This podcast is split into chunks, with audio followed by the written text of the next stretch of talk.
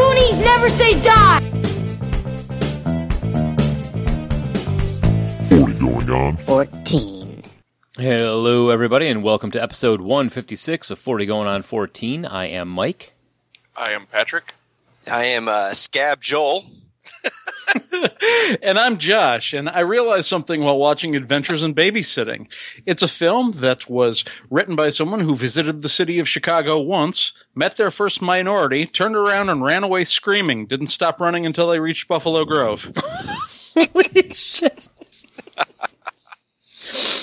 Uh, I will say I agree with you on that one. yeah, it was really like, uh, well, we'll get to that when we get yeah, to we'll the get now. to the, to the now. But hey, did you notice a new voice in the lineup? Why, that's Blake of the History of Bad Ideas podcast. What new voice? Hello. Scab Joel. Scab Joel. Yeah, I'm your Scab Joel for the week. Usually, when uh, we replace one of my co hosts, Jeff or Jason, on the History of Bad Ideas podcast, we refer to them as Scab Jeff or Scab Jason. So I'm your Scab Joel for the night. All right. We already called Joel Scab Joel. Oh, Well, that's only after we've cut him up a little. I'm the cheap replacement you get for crossing the union lines, you know. There you go. Yeah, so if uh, you'd like to hear of uh, some of Blake's podcasts, you can find it at History of Bad Ideas. Uh, you can find it on Facebook, on Twitter as H- H-O-B-I, Hobie. Yes. All right. and, And if- uh, you can download us at iTunes, yeah, Stitcher. Um, the the the latest development we've had is we are now the official podcast for the Cincinnati Comic Expo. Nice. Oh, very nice. Yes, it's great. They're coming uh, actually uh, later this month, the weekend of September 23, 24, 25, and it's going to be Stan Lee's final Midwest appearance. Whoa. He's getting too old to travel. He's only going to stick around in California after this. He's been too old to travel for a while. He's like, what, 98? Uh, he's an ageless wonder. That is for sure. Uh, if you're too old to travel, just stay home and listen to some podcasts. I'd What's suggest the best one so far. That was good. Good transition. Yeah. Yeah. of course. I'm talking about the uh, podcast of the Podcast Collective Network, where you'll find us and then the Bad Parenting Podcast on the block. No Hope for Humanity, the Coffin Joe Cast. Joel's own The Sunshine Happy Pants Hour, Dating Baggage, The Internet with Scott the Pool Boy, I Am Salt Lake, Minton Boxcast, Tales from the Hard Side, The Dog and Deuce Show, The Empty Rant Podcast, and The Rad Dad Radio Hour. Right on. And if you'd like to hear some of our older stuff, uh, just like uh, Hobie, hi- uh, History of Bad Ideas, we're on iTunes, we're on Blueberry, Stitcher, and TalkShoe. And if you're uh, not traveling Saturday at noon, you can hear our latest shows on Geek Life Radio at 12 o'clock noon. Yeah, if you want to talk to us too, 708 Now Rap, 708 669 9727. That's the part I was missing. Yeah, or you can always reach out to us on Twitter at 40go14 or shoot us an email at 40go14 at gmail.com. Right on. Speaking of which, we have voicemails from across two ponds. Two, two ponds? Two ponds. Mike is not good at geography. They're from very far away. Well, it depends I on was which gonna way say, you what go. country's two ponds? That's where that's where two chains and Tupac come from. Oh, there it is. It must be that. All right, so Nikki, New Zealand, hopefully explaining cricket to us again. Hey guys, you know who? Just calling in about the Pokemon episode. Um, as you no doubt know, I have been all over Pokemon Go, playing since day one because this is my country got it first. um, yeah, great episode. I just wanted to call in and comment about my favorite Pokemon, um, the one and only Jigglypuff. Uh, I actually only started watching Pokemon a couple of months ago. Um, John is a bit of a spring chicken and he was right into Pokemon um, when he was growing up because he was the right age, and one day just decided to start watching it on Netflix. Um, and yeah, I sort of sat down, watched a little bit, but uh, once I saw the lovely Jigglypuff pop up, um, I was just completely hooked and wanted to keep watching more and more Jigglypuff. Um, I mean, is Jigglypuff is adorable. It sings, and you fall asleep, and then it gets angry, and then it just draws all over your face. Absolutely hilarious. I may be slightly obsessed, and when I come back to America in a few months, might be going to Hot Topic and any other type of store like that I can find to uh, buy any Jigglypuff merch, t-shirts, beanies, everything. Jigglypuff, Jigglypuff. Love What you is guys. Have a happening? Great show. She's not really that far off. Hang on. I You know, tuned it's- out because I wasn't even in the Pokemon episode, so who cares? but I mean, that was a joke. Here we go. No, Here's, that's that's awesome. Now we know Nikki. She uh she sends things in for our podcast too. It's nice to actually hear what she sounds like. Other than that, it's it's me reading what she's saying. Oh, it's totally different. Let's get to hear her say it. Um, oh, yes. yeah. I think Nick, from her description, I might be Jigglypuff. Start singing, put everybody to sleep, and then draw all over their faces. That sounds like you. yes. Jiggly Puff Puff. It sounds like the adult, you know, version of Pokemon. No, Uh, we for the longest time, So, Nikki suddenly, I like it. Nikki would call in, and she used our our phone line, which from New Zealand was kind of sketchy.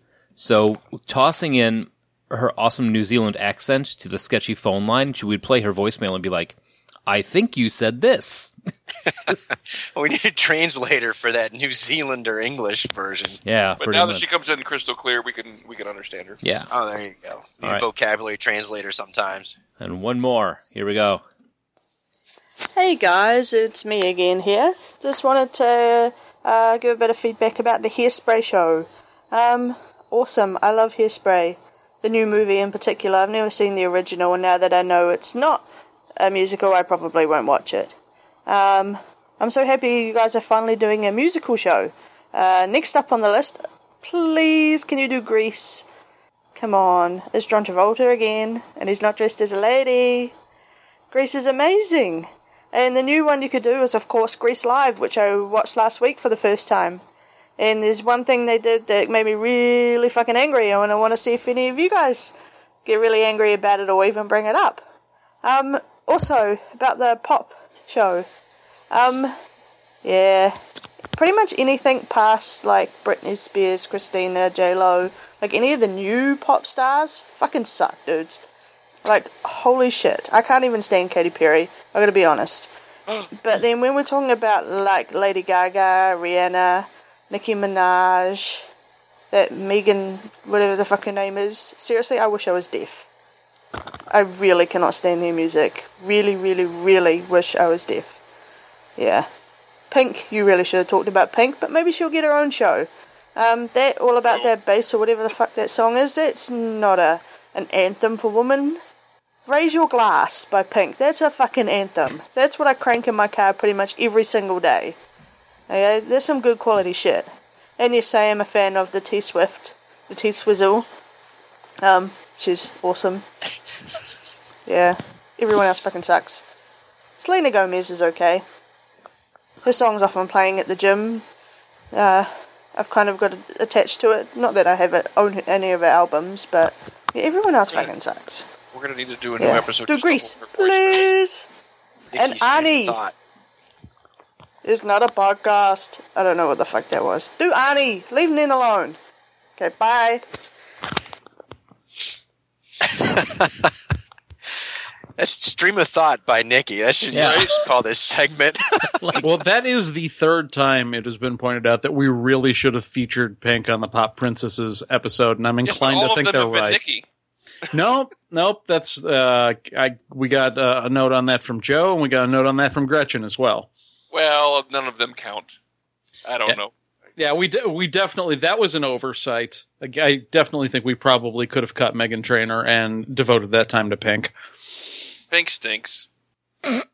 Yeah, Yeah. you know, eh, That's eh, my two-word review. There's a the, the great meme that I had recently about music. It, it had uh, not Bender, but um, I forget what's the the human guy's name from the, that cartoon sh- Fry. Fry. Fry. Yeah, basically where he's got his eye squinting. and He's like, I'm not sure if I'm turning into the grumpy old man that hates everybody else's music, or that the music today really just sucks. It, you, I mean, there's still good stuff coming out all the time. You just got to know where to look. Yeah, I was gonna say there, there was a uh, one a similar meme I saw today talking about how like uh, the people say, "Oh, there aren't any good, there's no good music coming out today," are the people that never bothered to check anything out a that was released after they got out of college or And high I- school. Yeah, or high school. Yeah, I mean, I, Eh, it still- could I be still true. prefer I still prefer the old music, but I still you know I still listen to the new stuff and check it out. Figure out what I like and don't like about the new stuff. I'm trying to think. I think on at least one of our music shows, one of my picks ha- uh, of like best overall has been from the new. Mine was in one of them. Yeah, My learning of new new music is always how do they learn that song? Where, where do they hear that song from as they're singing along to it in the back seat with the girl? sure. Now, Sophie apparently is a big fan of Flo- Florida. Is that how you say Florida. it? uh, Florida. All right, I, Yeah, singing My House in the back of the car on the way back, way home today. I do not like that guy. He Uh, and Pitbull are like the same person, I think. I kind of agree. I never understood the fascination with Pitbull. Me either. I mean, if you're bald and you look good in sunglasses, I guess you should rock it. Oh. Yeah, and there's a there, there's a whole city of Miami guys that should be rocking it, I guess. Hey, Josh. I think it's about that yeah, time. it's totally about that time. This week in music, movies, and TV.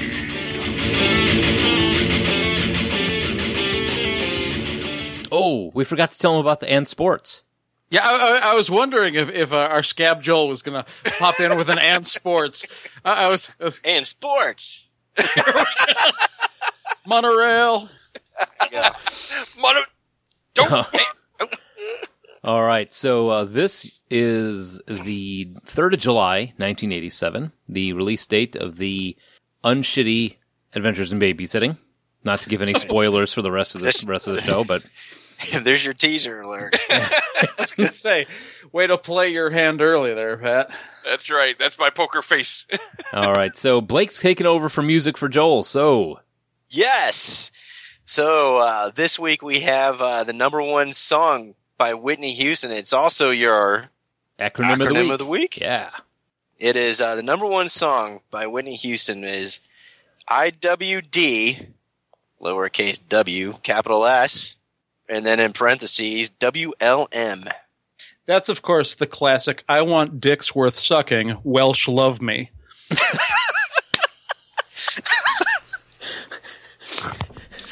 Oh, I I remember her singing that in concert every time I saw her. Oh, that was kind of like a mashup of "These Boots Are Made for Walking," wasn't it? these dicks are made for sucking. Crack is whack, y'all. That is that is clearly I want to dance with somebody who loves me. Uh, Ah, yes, that's right. That's what it is. I kept thinking what it was. I had no idea. I just kept thinking about her horrible overdosing story. Yep. yeah. Yeah. Go That's with the only thing I Houston, remember. Three years sober. All right. Or sorry, yeah, I wish I was dancing with sobriety. oh my goodness. Sorry, Whitney. Rest in peace. Uh, next, I we like had him. He's in- he's fitting in pretty good with this. Thank you. Next, we have in music Kate Mary Kate Marie Nash is an English singer, songwriter, and musician who was born July 6. Her UK platinum-selling album "Made of Bricks" led to her being named the Bresh, Bresh, the best British female artist in 2008. Oh, so she was born in 1987. Okay. Uh, her second studio album, Best Friend Is You, was released in 2010 and spawned her second biggest hit, Do Why Do. Nash self released I- I, third I, think album, I, I think it's do what do. Do Why Do. do What Do. do What Do. And she released her third album, Girl Talk, in 2013. So, uh, as we were just talking about pop music and being out of it, uh, K. Marie Nash, Oh, none I've of us never have heard of her. Yeah, Nope. Don't worry about it. Yeah. I, was just trying to find the 1987 connection. Just Okay. born in 1987. She was yeah. born in 1987, and apparently she's she's pretty popular. She's a random British pop star. Yep. You know? Some- Okay. Sometimes there's filler categories. You know. All right, so if you're a 12 year old girl who would like the remake of Adventure in Babysitting, you would probably be listening to her. Right? Okay. Uh, the next we got Philip Charles Lithman performed under the stage name Snakefinger and was best known for his guitar and violin work and his collaborations with The Residents. On Uh-oh. July 1st, Yep. Snakefinger and his current band, The Vestal Virgins. I got a bad feeling about this guy. I don't think he's going to make it through this entry. Snakefinger and the Vestal Virgins.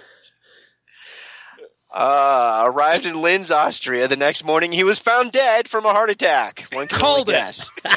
and on the day of his death, his single was "There's No Justice in Life" was released. Did you know that Snakefinger and the Vestal Virgins was Patrick's nickname when he was a youth leader?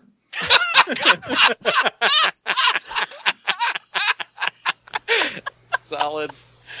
Oh my god! Uh, there, there, w- there must fun- always be death in the Twee somewhere. And But they're that, always that was written funny the because it's same. true. Oh my god! It's like as soon as you start with name we haven't heard about, who did this? Uh oh, haven't heard of this. This Yeah. dude's gonna be dead in a couple seconds. Something awful happened to this guy. That was just such a great. Like as soon as, uh oh, All right, on to as Oh my! it- we don't have Joel to laugh at it, but uh, we're on to movies. movies out this week include Dragnet, Full Metal Oh, is this Jacket. where I go? Ha ha ha! ha. yeah, for some reason, Joel just loves the way I say the word movies. I don't know why. Out this week, we've got Dragnet, Full Metal Jacket, Adventures in Babysitting, and Inner Space. Full Metal Jacket knocked off Spaceballs as the number one movie. I like Dragnet. eh, It was all right. yeah. It was. I mean, I didn't hate it. It just, would- you know, it was average. Honestly, in this list of Okay, four, it was yeah. probably fourth place for me. Mm, well, you know what? I might have to agree with that. I mean, Inner Space was not awesome, but I remember seeing it I, I around do have a 1987. question, and, Uh-huh. and it, Go ahead. You can ask it now. yeah, I, I, yeah, I, I do have a question in as regards to Full Metal Jacket, and Mhm. if you, you know, you have that special appearance in Adventures in Babysitting. Maybe we should save this for later of uh, Vin- Vincent D'Onofrio, right? Yep. Yep. So, all right, so remember that these are both 1987. Yeah, Vincent D'Onofrio, or as Suzanne put it, I swear it's the guy who plays the Hulk. Yes, All right. Well, they both have heads. Yeah, I. Otherwise, I don't see the Yeah. yeah. Anyway, uh, on to uh, Viola, Viola Dana was born Virginia Flugrath on June twenty sixth, 1897. Okay, now you're not even trying. 1897, we all know what's about to happen, Patrick. I decided to spoil this one early. On June twenty sixth, 1897, and became a successful silent film actress, appearing in over 100 films, but she was unable to make the transition to sound films. She first appeared on stage at the age of three, and as a teen made four small appearances in the emergent film industry in New York using the name Viola Flugrath. When she began performing in when she began performing in vaudeville, she was discovered for films. She died on July 3rd, 1987, at the Motion Picture and Television Country House and Hospital in Woodland Hills, Los Angeles, at the age of 90. Moment of silence for Viola. Good for her. I was going to say, a moment of silence is, is only appropriate. I, th- I thought it would be. Yeah. I get that. A moment of silence. Yes.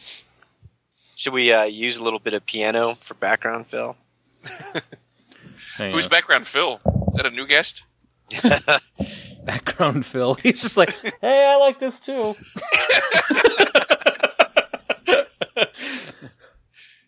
All right. So, uh, TV. Where they go? TV. The top shows of 1987 The Cosby Show, A Different World, Cheers, and The Golden Girls. So, that was the lineup there before. Was Family Ties not out yet, or had it finished? Normally that's, in question. there. Right. Yeah. That's, that's one of the one of the the, the quadrumvirate quadrumvirate What- What? quadrumvirate. Keep, What keep does There's a background triumph. Phil, background Phil think about that? I don't think that's really a word. All right, so uh, that's the four of the top TV shows. July 2nd was the debut of Heart of the City, a touching drama about a New York cop raising his two kids on his own. It only lasts one season and 13 episodes, but it's Christina Applegate's first major role in a TV show. So I approve. Yep. The, well, she was like maybe 10. Oh, before dude. Married with Children, huh? Yeah. Yep. Before that, she was just like little bit parts, like one one offs on different shows. This is the first show that she had where she was the one of the main characters. So, also Presumably one of the kids. Yes.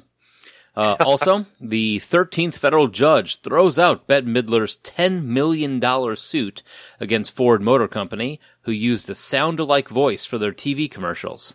She was awarded a 400000 in appeals. Can you?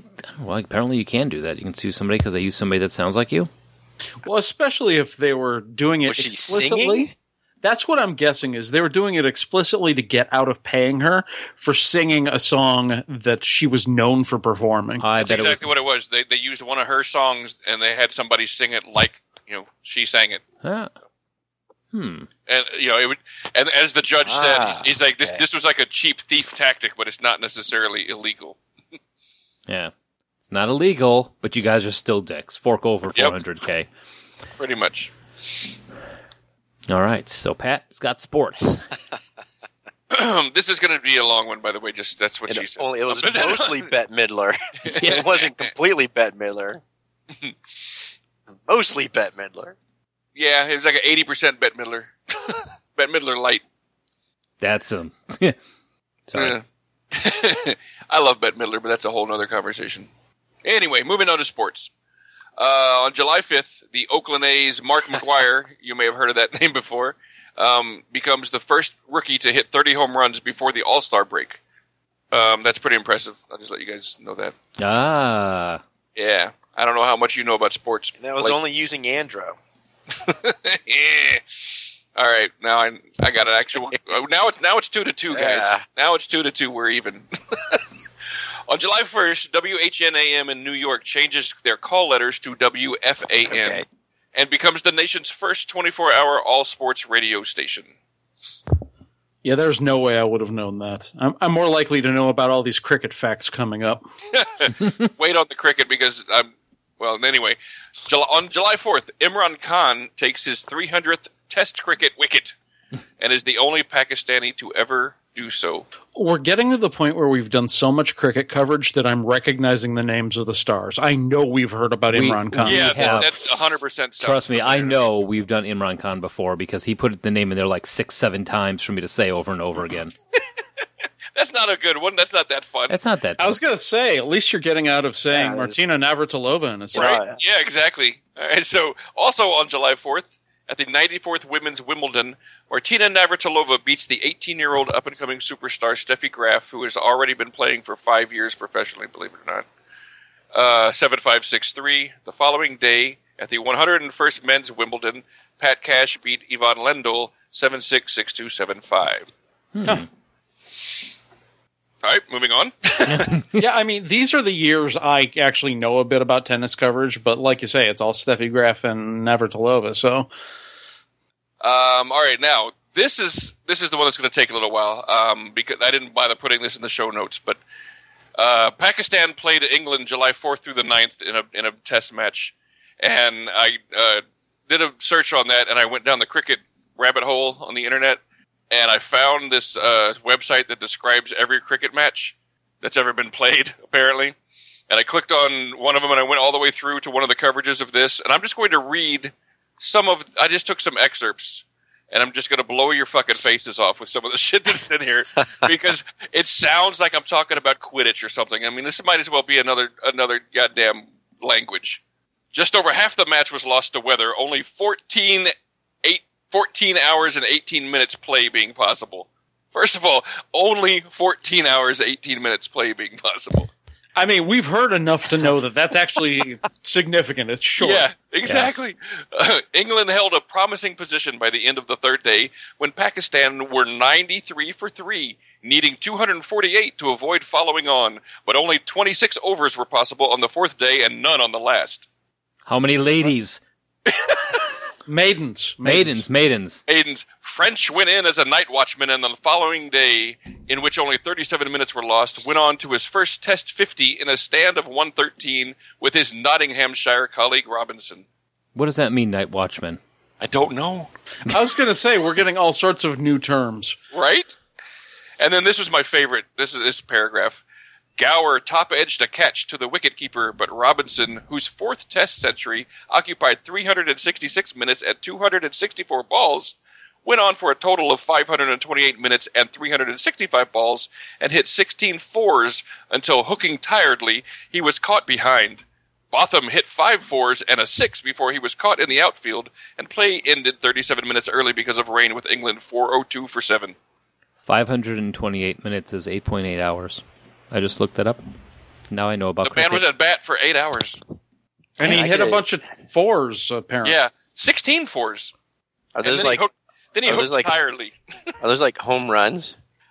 Uh, maybe. Like four baggers? Welcome to 40 Going on 14. I mean, why not Getting just say educated. 64? I Yeah. I mean, apparently a four is a thing on its own, and he had Uh-huh. 16 of them. is this like a triple double? No, I think it's more like a home run. If I had to guess, I would, I would think he was more correct with that. Ah, that sounds right. Isn't that where he gets to run back and forth between the wickets? Yeah, And you know what else- Oh, yeah. maybe it's four times. right. I Oh. think that's what it means. He got four, you know, back and forth four times, 16 times. But it took him eight hours to do it. Well, it would take me eight hours. I know that. You know what else? We I, dis- I we get annoyed discovered? with American baseball games going over three hours. I don't know how you could do fourteen. right? Like, I mean, what are people doing? Are, are they like just coming in and watching a couple throws or something and going back to work? I mean, you can't sit Apparently. there for four days and watch. I mean, some people can, I guess, but Have a couple pints. All right. Oh. I was going to come say back you later. yeah, I definitely could. I mean, uh, could. Uh, Find yourself a nice Pakistani lady who explain the game to you, and you're all set. my new hobby, watching cricket. no, because you, the first thing you know, I'm going to be betting on it, and then that's just not going to be good. That would be amazing if you were like like the savant for betting on cricket. Like you have no damn idea what's going on there, but you somehow pick the winners for the next year. Suddenly, I've got 10 million pounds in my account. See what I did there? Instead of on your ass. That's right. Suddenly, Oh, that's right. Suddenly, you're Peter Sellers from being there. Everybody exactly. wants just just relate everything to growing gardens when you're talking about uh, cricket. I think you'll be fine. I have always been called a Christ figure. So God. Whatever, snake fingers. where are my Vestal virgins? All right, so stepping into the main show. Uh, Well, then, I want to talk more about cricket. eh, don't worry, if we talk enough about it, eventually Nikki calls us and is all right. All right, you fuckers. this is how it goes. She sent us videos that are like, this is how the game is played. This is what everything means. I've watched it twice. I have no idea what's going on. I have Yeah, a and cricket reading, bat. reading that paragraph, I felt like I was, you know, it was in code, and I was, I, I was like, I need to be breaking some code here. Yeah, I- I think they use like a uh, a fraternity hazing paddle and something similar to a bouncy baseball. And the guy wears like a cage around his face, right? That all Oh, sounds I- correct. if if Kilo Wilba uh, heard that phrasing, he would probably have a heart attack. Yep. All right, so Adventures in Babysitting 1987 mode. Yay! Yeah, so um, all of us we watched this, and we watched the new 2016 Disney Channel original movie for the now, but we'll get to that later. Right now, we're talking about sweet, sweet Elizabeth Shue, Yes, a this is babysitter. a, Oh, okay. Elizabeth Shue had a sweet spot in a couple years here, and I think this was uh, this was it, right? It started with uh, Karate Kid, where she played uh, Ralph Macchio's love interest Oh yes, that's right. with the knee high socks and the and the. Uh, uh, and don't forget her her role as Jennifer in Back to the Future. Yes, Yeah, yeah. So Back to the Future Two, wasn't it? no, both. Yeah, no, She was that's. in He, both, two I and three. believe. oh, no, she was the replacement actress, yeah, she if I wasn't. recall. Yeah. They recast the role, and she was in both two and three. Yeah, and I can't. And also Elizabeth Shue and sweet, sweet Elizabeth Shue in Leaving Las Vegas. No. Oh, yeah. Uh, Yes. Ah, there goes Pat. All right, so I don't. I, I know you guys both know this, but uh, Blake doesn't know that she is my literally my number one celebrity crush. Like I've been crushing on her since since Karate Kid. And Ah, so if uh, if your spouse would allow you a top five list, she'd be in your top five list. first you'd have if to get a Elizabeth spouse. Shue would allow me to talk to her, I would probably uh, chew my. If chew you my don't hand off. remove that stay, stay, stay away and desist, you know, order. exactly. Stay, That's- stay you know, it's kinda away and tough for you to get desist close to order. it when you can't get 500 feet. Cease and desist. All right. yeah, restraining orders are just another way of saying I love you. He'd be That's right. he'd be just like background Phil. I love you, Elizabeth. so a babysitter must leave her safe suburban surroundings of Oak Park, Illinois, and head for the heart of the big city of Chicago to be rescue to rescue a stranded friend unaware of the perilous adventures that await her and the kids she's looking after who have tagged along. Uh, this is directed by a one Chris Columbus. This is his directing debut, uh, who now is known for such movies as you may have heard of these: Harry Potter and the Sorcerer's Stone, Harry Potter and the Chamber of Secrets, and Pixels. One of those sucks. Take that back. Harry Potter's great. Uh, this I, is I loved his work in pixels. This also was written by uh, David Simpkins, uh, who is known for a lot of TV, including some Briscoe County Jr., Lois and Clark, Nice. and Charmed. So, uh, Elizabeth Shue plays Chris, the babysitter, like we said before, known for uh, Back to the Future, Karate Kid, and Leaving Las Vegas, along with a ton of of, of other stuff. I think she even has some s- gigs going on right now. Yep, she's still acting. Yep, She was on 2017. CSI for a while. Yeah, she's on She CSI. still, and you know, she looks the same still. Yep. Oh, Amazingly, There he goes again. she aged. She aged pretty well. I say Yes. nature's been kind to her. Oh. She's got good genes. Yeah. And uh, Sarah, the little uh, lover of Thor, Maya Bruton. Yeah, she was also in Back to the Future. Sally she was Rand- one of the little kids. Oh, yeah. There she is. And she also was in, played Shelley Lewis, Parker Lewis's sister in Parker Lewis Can't Lose. Oh yeah. I remember that show. You know, I you know, I just remembered. How could we forget uh, Elizabeth Shue's Rolling Cocktail? Oh, good point. Ah, yeah. Good call. Um, so also, also was Keith Coogan, played Brad, who went on to do, well, actually before this, he did the voice of young Todd in The Fox and the Hound. And then also was doing, uh, di- was in Toy Soldiers and Don't Tell Mom, The Babysitter's Dead. I have a confession to make. Uh-oh. Partially because of the fact that he's in both of them, even though he's a minor part and don't tell him I'm the babysitter's dead. Until we got to rewatching the films for this show, I kind of mixed up Adventures in Babysitting and Don't Tell Mom the Babysitter's Dead. Like I thought the like dishes are done, man, was Adventures in Babysitting, and then I I set myself straight after watching uh, Adventures in Babysitting for uh, just a little bit, but yeah, I was unclear on the concept of which was which uh, until we rewatched them for this episode. All right. I can see that. That's right. Uh, Anthony Rapp, known for uh, Days and Confused, Road Trip, and uh, Rent. Oh, and also uh, Beautiful Mind. Kelvin, uh, he played Daryl. Uh, Kelvin Levels is Joe Gipp. Joe Gipp. Who the fuck was Joe Gipp? Friend- the, the friendly uh, car thief. oh, Yeah, he he was the uh, the frat boy that gives him a ride, right? Oh, No, No, he's, no, no, he's- he was the black, no, that's Dan, the, the young that's black right. man that uh, that stole the car. the car thief. Yeah. Yeah.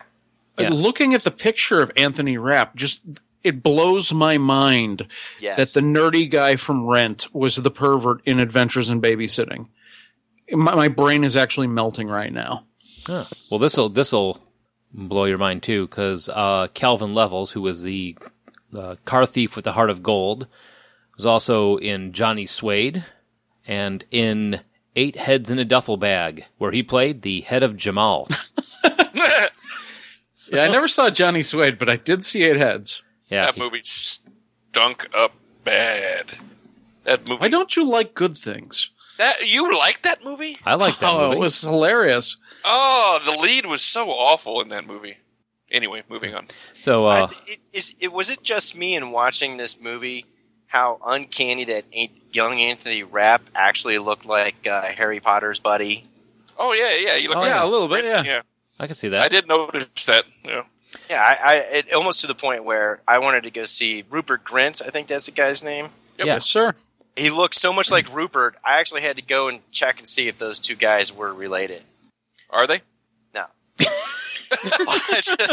but, you know What a you know, great Harry- build-up. Yeah, but you know Harry, the director, you know, who did the Harry Potters. You know, I, I wonder, you know, he if he picked Rupert Grint and the fact that he looked like a Or young Oh, like sub, Anthony on a Mackie. subconscious level, maybe. yeah, Yeah, You kind of look like a kid I knew. Get in there. yeah. exactly. You're hired. And then uh, a one Or very did, young. Did Rupert Grint come in with a Playboy just to like you know kind of subconsciously get in his head? Uh, one Vincent D'Onofrio as Dawson, the D'Onofrio. D'Onofrio, the uh, Thor-looking dude who was also in uh, who was Private Pyle in Full Metal Yep. Jacket. Metal jacket. Yeah. Now, this is the question that I had in regards to this because Vincent D'Onofrio, D'Onofrio makes his uh, basically just kind of like a, a, a cameo appearance coming down, you know, the uh, elevator, escalator, whatever it was, wearing, you know, looking like Thor and um, the, the young girl, Sarah, basically says, Hey, you're Thor. He is thin and he is muscular and he's fit and he's a good looking, blonde, wicked guy and this was released in the same year, a Full Metal Jacket, where he was shaved head, overweight, pudgy, Private Pile. Yep. Mm-hmm. So the question is, did he put the weight on before he made Full Metal Jacket, or did he take the weight off after Full Metal Jacket? And which you know, which movie was released first? And because that's interesting. I, 'cause I he's- would I would bet he filmed this first because once he put that weight on, he really didn't take it off. yeah, that's true. It has stayed with him through the years. Yeah, He still I had mean, some of it for uh, see- Jurassic World see- too. seeing him in the breakup was was just shocking. I was like, like oh my god, Vincent D'Onofrio is having uh, some kind of allergic reaction on set. Oh crap! He's still wearing the skin suit from Men in Black.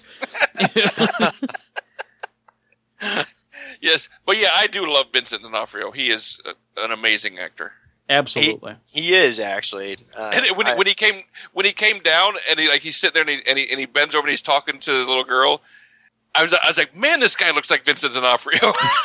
and then the credits roll. I was like, well, no wonder. You know who else you didn't know was. about? A one yeah, Penel- that was the one that really got me. Yeah. Penelope Ann Miller. Yeah, I did not Oh. figure her out at all. that surprised the hell out of me too because when I looked at the the credits in here and I was like, that was Penelope Ann Miller. Yeah, Holy, yeah. I, know, I noticed it moly. on the original credits when they started rolling. I was like, what? Had to go back and look at it. Uh, yeah, exactly because you know she, you know she had her own little uh, you know period in film where she was very uh, the, almost kind of a Hollywood hit hit girl. You know, yeah. Well, Mhm. Carlito's Way, man, she was gorgeous in that. ah, she, she yeah, the, you know people that blossom. There you go. Mm-hmm. They did the the not another teen movie treatment. Just gave her some glasses and put her hair in pigtails. Mhm. Nice. All right. So Oh, that was her, wasn't it? Oh my gosh. There's another one. Yeah. and then a one George Newbern as college boy Dan, who was also in uh, Father of the Bride Yep, he's And- got gorgeous eyes. I I do have to say. and does Otherwise, he's done a lot of voice work, right? Yeah, he does. He's pretty much for Justice League in the DC world. He does the voice of Superman and Clark Kent for a lot of stuff. Oh, it looks like he's a series regular on Scandal, something I've always wanted to get into but haven't started watching. He was also in Santa Paws 2, the Santa Pups. And he's just one of those naturally really good looking guys that you're just jealous of. I'm not jealous of him. Oh, I'm just kind of I Taken- am. He's a good kinda- looking guy. taken back by his by his eyes. Yep. There you go. Staring. Look, Now we lost Mike. look into them. Hey, Mike, get your shit together. Thanks, Phil. Thanks, background Phil. All right, I'm back. Um, yeah, so uh, do some trivia on this one. So Bradley Whitford was the dick boyfriend, and he was allowed to use his very own Camaro for the movie, and it actually did have the license plate. So cool. That was his Which- actual license plate on his Camaro. Which I don't know if that makes it funnier or douchier that it's his actual car. Well, I think douchier because this poor guy, he's like the douche in everything. Yeah, he was a very good typecast douche. yeah, Uh, what That's else was true. he in? Cabin Uh, in West the Woods, Wing? Billy Madison. Yeah, he was West- the yeah The West Wing was his big one. yeah Josh. Okay, but this is I think Josh. Remember the main director guy from Cabin in the Woods? Oh yeah, yeah. That was him. okay. Yeah. Oh man, I wish I had another reason to watch Cabin in the Woods. I, you know what? I realize just realized I don't need one. I can go watch it right now. Oh, not right now. Okay, But not at Oh, this maybe moment, All right, no. so, so Don't don't you remember that we saw that in the theater together? Yeah, I remember that. That was really good. Yep. So uh, Julia Louise Dreyfus auditioned for the lead role, but withdrew in favor of Jodie Foster. But Foster also withdrew, leaving Michelle Pfeiffer, Valerie Bertinelli, and Elizabeth Shue, and Justine Bateman as the only choices. Bateman withdrew from the project due to creative conflicts with the producers of Family Ties. Pfeiffer left the project and went to do Witches of Eastwick. Bertinelli lost out to Shue on the final day of auditions. Huh. Yep. So one by one they dropped until nothing but the shoe was left. It's a case where the- one case where the, the shoe Where's didn't your drop. Where's your drum roll? It's- There you go. all right. So also Sarah wears a backpack with a picture of Gizmo on it. The reference to Gremlins, which was written by Chris Columbus. Nice. That's what happens when you have a good director and a you know, good writer, you get a good movie. So roundtable, what do you guys think? I enjoyed this movie an awful lot. Um, I was very excited when you guys had me to um, come on and do Scab Joel, just so that I can watch Adventures in Babysitting again. It opens up, you know, with a classic, you know, classic nineteen was it nineteen fifties, nineteen sixties song. It's very good, and um, the basically, I found this movie to be very warm, accepting, and the writing and the acting was a heck of a lot better and you know than the later version that comes out that we'll talk about and what was really good about this is that i remember watching this back in the day when i was 14 before going on 40 and watching it again for the first time in several years just realized just how much i really did enjoy this movie i think it i think it's, it's more i think it can stand the test of time an awful lot I think the the soundtrack is a lot better. I think it's a lot classier. I think the quality of acting was definitely there, and um, I think if kids would watch it today, they would you know know the struggles of what life would be like if you got stranded on the side of a road with no cell phones. Yeah, this is this is another one of those movies that would have never happened if they had cell phones. Ex- Exactly. Yeah, that's true. So or if they had ever seen a minority before. Yeah, that was the thing that struck me as someone who's uh, lived in or uh, near Chicago for most of my life. Is it was like, don't get me wrong, I, I'm not going to dog the movie because it was funny, but it was definitely like what someone who has never left the suburbs thinks Chicago's like. Yes. So people who it- went to it- Concordia. Yeah, I, I, I completely agree because you know I you know living here in Ohio, you know we don't have the sprawling metropolis that Chicago is, and just for us going into like uh, I grew up outside of Akron, and just for me to go into Cleveland, just that itself as a teenager, uh, that was something very daring to do. So I can only imagine what it would have been in 1987 to be from. Uh, well, I've been to Oak Park and in Chicago, but being a, a teenager and having to go into the big city, Chicago.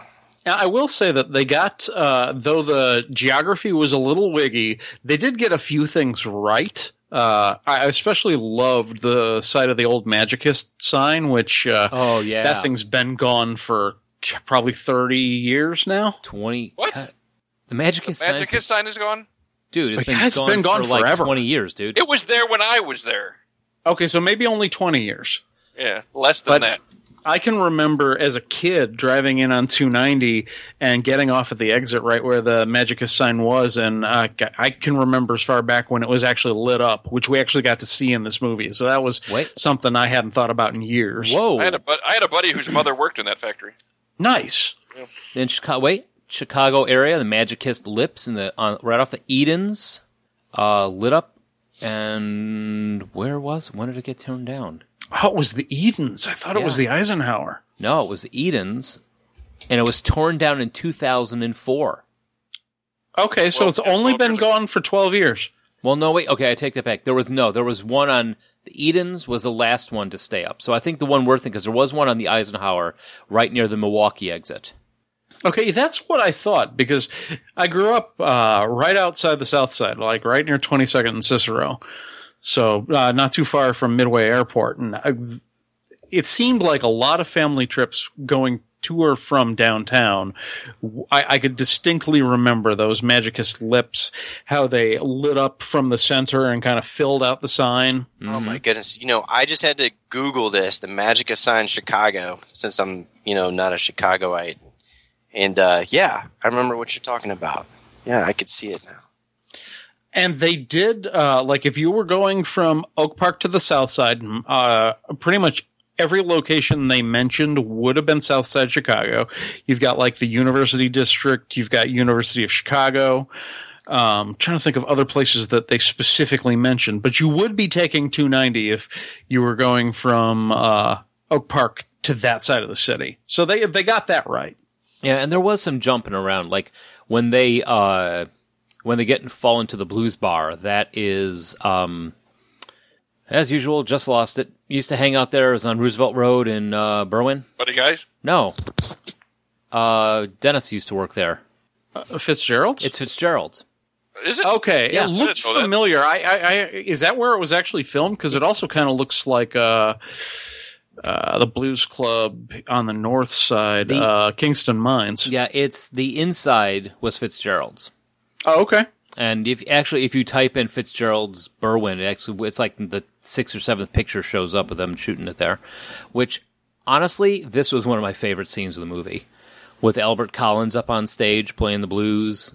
Uh, yeah, mm. That I mean th- again, it was one of those moments where I, st- I when it kicked in, I haven't seen the movie in a while. I was like, is this going to be cringy? right? Is and you know what? It wasn't. It was so much fun, and I think a lot of it plays to the fact that Elizabeth Shue is so friggin' charming. You love her from the very beginning, where she's in her room dancing around with just that shirt on. Yes. Yes, that's awesome. You know, pre pre Cameron Diaz, oh yeah, you know, dancing around. That's right. when she's in there dancing around, and I mean, you you like her Cameron, character. Cameron Diaz is dog shit compared to Elizabeth Shue. Heard it Might here be first, green, folks. but- but- that's a little extreme. How do you feel about that? yes. Yeah, but yes, the, that that scene does work out very well, and that was uh, one of the Chicago local bluesmen, wasn't it? What was his name again? Uh, his name's Albert Collins. Albert Collins. Now he he is he was a local Chicago blues guy, right? Oh yeah, Yeah. he's, so well, he's well known, but he, yeah, he, he's he's based out of Chicago, like John Lee Hooker and Buddy Guy and a lot of blues legends. So. yeah, so I, I'm I uh I recognize him enough that I was like, I know that's a blues guy. uh, That that's a Chicago blues guy. And uh, you're right. I think that scene works very well too because it's blues music. Because I think no matter what age you are, eventually after you get past twelve, you know you appreciate some good blues music. You know, I, I am a blues fan, and I wasn't sure about the statement that he was Chicago. Now he he did record in Chicago, but actually he was best known in Houston. Oh, Really? Yeah, yeah. He uh, started in uh, Houston, uh, recording at Gold Star Studios, uh, and then in Beaumont, Texas. Most of his career was uh, in that area of I Houston, didn't realize that. or in that area of Texas. I, I, mean, I just knew Albert Collins as a blues guy. I didn't really know where he was from. I, I But his kinda peak presumed- as a blues guy in movies was Sure. in Chicago. Yeah, But he's he is a blues legend. He's one of he's he's you know probably one of the top twenty blues guys out- in the in the history of blues. yep, Yeah. And me being from Ohio, I go, oh yeah, he's a Chicago blues guy. sure. well, I mean, I mean, Chicago blues is I mean that's a pretty wide umbrella. So Yeah. yeah, you can pretty much point at any blues guy and go, "Hey, Chicago blues guy." At one point, yeah, I was there once. You know, one, Yeah. one one time I went to a I I was at a, a festival, a um, blues and um, jazz festival. Was it With Blues the- Review? no, but um, with with Sarah actually, you guys know Sarah, my ex, and she was getting an award. She was a musician, and we were backstage. You got to meet a lot of um, influential, really nice, you know, big time names, and all, and met Muddy Waters and, and his widow, or not Muddy Waters, but I met his widow. Be kind of hard to meet him and his widow at the same time. I met him. I shot him. I shook hands with his wife. It- I met his widow. But um, the reason I'm telling this story because I, one of my favorite stories. Um, uh, this guy says he's sitting there and he's a, he's an old jazz drummer. Got to be like 65, 70 years old. And everybody that walks by, he's like calling him, you know, he's calling him cat and dude and babe and all this kind of stuff. And I was like, well, who's that? Who's that? Finally, he just like, I don't know any of these people. He's like, that's a jazz thing. You just call everybody cat, and they're like, all right. in, in the tune of music, and this movie had a great soundtrack. Yeah, absolutely. there were a couple of songs that were like filler '80s, you know, studio crap. But yeah, for the most part, it's a really good soundtrack. Yeah, I, mean, compare it to 80s films that are known for their music, like uh, Footloose that we talked about. Like, even that's got a worse soundtrack than this, and music was its primary focus. yeah. The Lost Boys. Oh. Oh, don't you talk bad about the Lost Don't Boys. you No, Oh, I was thank- going to say Lost Boys is probably number one. then Oh, good. I was going Yeah. to say, I, I'll get ready to cut you. you got. I'll be Scab Pat. we almost had words there. Uh, but yeah, Future in Your Eyes, Robert Kraft, Expressway to Your Heart, uh, The Crystals, Then He Kissed Me at the opening scene. Yes. Uh, Um, What Does It Take to Win Your Love? And then also Albert Collins did Albert's Smoke and Ice. We had some R- Rolling Stones in there with Gimme Shelter, uh, Iggy Pop and Muddy Waters and Sam Cooke. I mean, that's yeah. That's a classic soundtrack. yeah, exactly. That's pretty damn good. Yeah, I learned that this film is partially responsible for uh, "Gimme Shelter" being uh, my wife's favorite Rolling Stone song. oh, Uh, of course, Hi, she Sarah. would. She'd have a connection to it because a little girl is also named Sarah into comic books. So, like, of course, this was a movie that kind of spoke to her. yeah. And she was the same age as the girl in it too when she saw it, right? Uh, probably, uh, no, she would have been younger.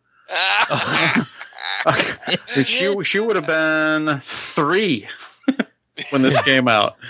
No, no, she would have been five when this came out. Oh, so she probably might have could have remembered if she saw it in the theater. Maybe. Well- possibly. You know, when when you're doing the music too, uh, the frat party band. I guess that that is called Southside Johnny Lyon, right? That guy. Yes. He not, now he's Yes, just we he- knew him. We knew him well. You knew him well. I when I first saw him, I thought that was Eddie Money. That that actually is probably justified. you know, I, I was like, hey, that's Eddie Money. Why is he getting a credit as Southside Johnny? And I was like, oh, okay, no, I had to go It's, look it's, it up. it's like John Cafferty and Eddie. yeah. Nobody, nothing. No, sorry. He just said Eddie, yeah and to the, be Eddie and the polite. Cruisers was John Cafferty. All right, moving oh, on. Eddie and the Cruisers, yes. Yeah. But yeah, qu- quintessential 80s music film. You could have easily have thought that maybe John Hughes was doing this. Oh wow! I just took a look at Southside Johnny and the Asbury Jukes. Uh, Steve Van Zant was a co-leader of that band. Ah, so there's a Van Zant sighting. Yeah, I mean, I, well known for both being on The Sopranos and being with Springsteen's E Street Band. See, I called it an actual musician playing a fake musician. That's what I said. I'll take it as a win. There I you win. go. I win. Podcast over. We're done. Uh, Pat thinks this is a game. We've been competing all this time. Don't I'm ahead on the tell him. scoreboard. I'll tell you that. you didn't tell me I had to be that sharp for your podcast. All right, favorite scene from this for any of you guys? I already said mine. I like the the blues. Blues Club was my favorite. the opening scene for me. Her dancing I- in the bedroom. Yes, I, you know you you know what I would love to get my hands on is uh, the Shoe. Playboy that they kept referencing throughout the movie that Elizabeth Shue's character supposedly looked like Right. That was a That'd be- fake Playboy. That was a fake Playboy, by the a way. fake Playboy. Yeah, Exactly exactly. her. Yeah, I like to get my hands on that. That'd be a great collector's item, I think. That would be an amazing prop. Yes. yeah, but I but I I think uh, I I agree. I think probably the best scene in there is uh, is um, I thought it was them on stage doing the babysitter song, the babysitter blues. Yep. I enjoyed that. And you know, she can dance. I can watch her dancing around for several hours. Yeah. I could watch her read a phone book. You know, you like her so much, you'll actually watch her act with Tom Cruise in the same movie. Yes. Hmm. I've seen Cousin Bet. That's how much I like Elizabeth Shue. I'm thinking my favorite might actually be when they make the escape across the rafters uh, from the warehouse and the chop shop. and the rust falls into his coffee. Yeah. Just a nice bit of comedy mixed with tension. The first time you really feel like they're in danger and not just scared of things that, uh, granted, uh, uh, some shit goes down when the uh, tow truck guy pulls out a gun and goes after the guy who's sleeping with his wife. But that's the first time that they're in danger by choice. Yeah, yeah. I, I remember. Wa- yeah, this is the first time I was watching the movie as a as an adult, and like the the, the bullets are like bouncing off the cab of the truck they're in. I'm like, Jesus, this is dangerous. Yeah, exactly. Uh, you, you know, you're right. That is, that is kind of good. And- And actually, you know, the plot where they get to eventually, where it keeps leading them, is somewhat believable. You don't have to suspend, you know, belief, you know, that much for it to say, oh, okay, well, that's kind of funny. And then, you know, they're, they jump in the Cadillac and it's being stolen at the time. And then there's the gangsters. And then as the plot moves along, there's nothing that you actually watch and go, ah, that's bullshit. Well, I I will, you know, throw my wet blanket on the on the fire here, and as someone, and I don't, and this is not like you know, well, whatever. As someone who works in uh, illegal underground industry, um, you, you chop shop cars? no, but I work in a poker room, so Oh. in a we're in a in a state where poker is not legal, so. Um, as somebody who is in the quote unquote seedy underbelly, you know, that is often misrepresented in the movies, like if something like that happens, like if somebody like somehow gets past security and gets into the, the poker room, the establishment that is not supposed to be there, nobody panics and threatens their life and throws them in the office until we figure out what to do with them. You just say, uh, turn your ass around and walk out and pretend you never saw any of this and there will be no problem. And everybody's like, hey, all right, good day, bye like whenever the pizza guy comes in, he just kind of the first you know whenever you get the first delivery guy, he walks in to bring the pizza. He just kind of always looks around like, okay, all right, what am I seeing? You know, and but by the third, fourth time he's there dropping pizza off, he's used to it. I'd say that the thing that stood out to me as uh, a, a little much was the uh, Randolph Street bus station. yeah, right. if they were that dangerous, there would be some security somewhere. But, but you know what? That that is exactly what a, a young suburban person would think the bus station was like if you've never been there before. You got the, the crazy homeless guy yelling at you to get out of his house when you're in the phone booth. You This- know, the this is bag basic- lady steals your glasses.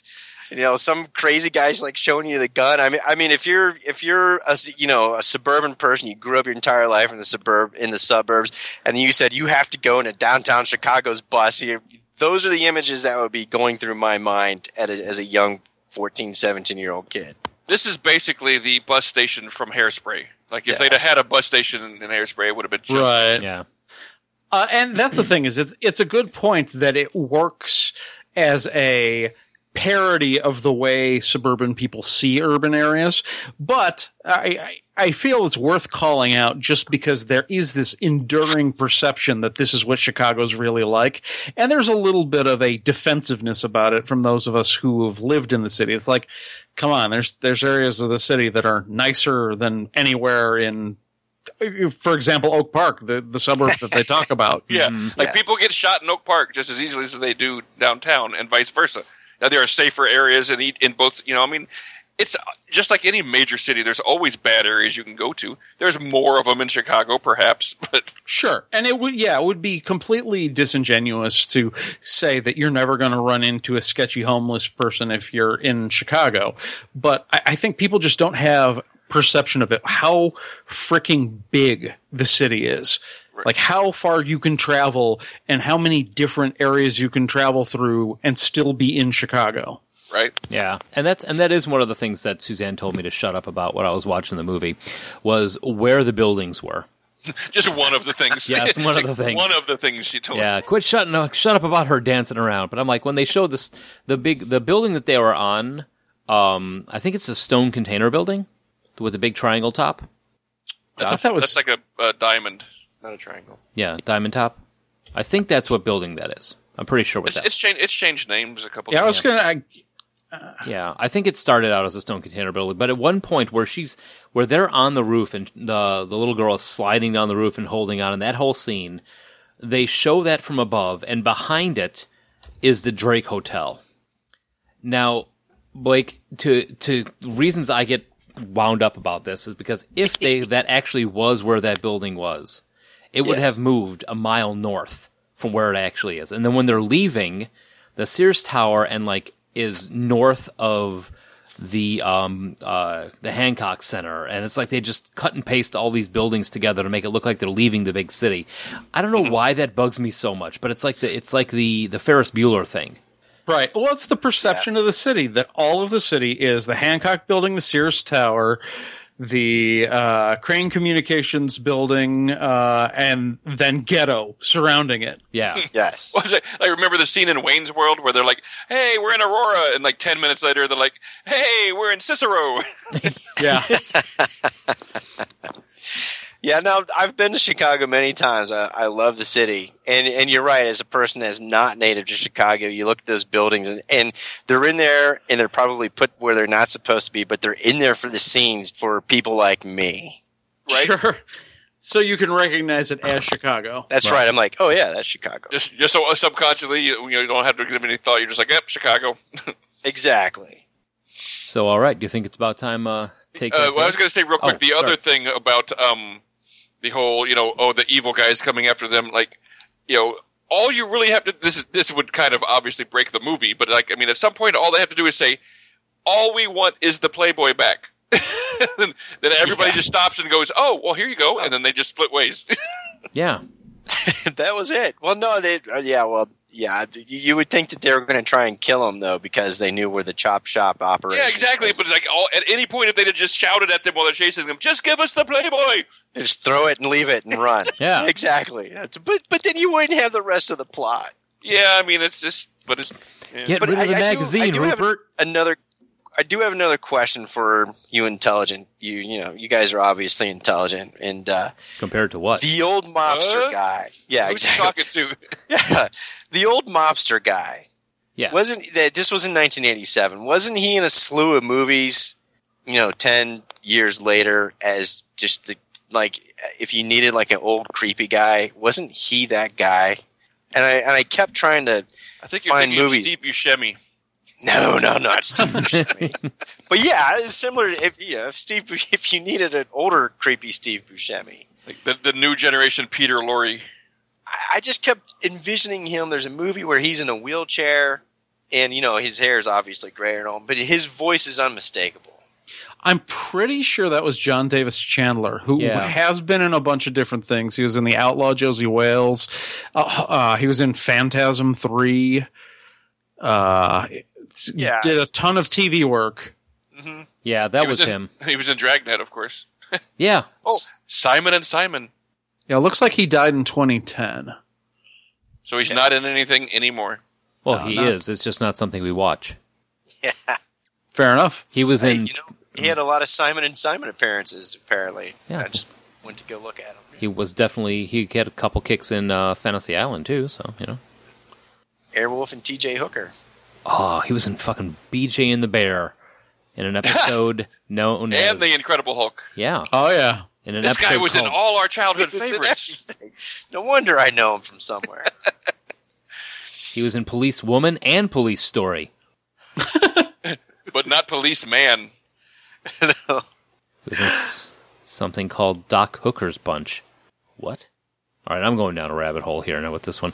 Uh, yeah, but no, he he is. and He- he was in cricket. He played cricket. yeah, where he batted three ladies in eight hours.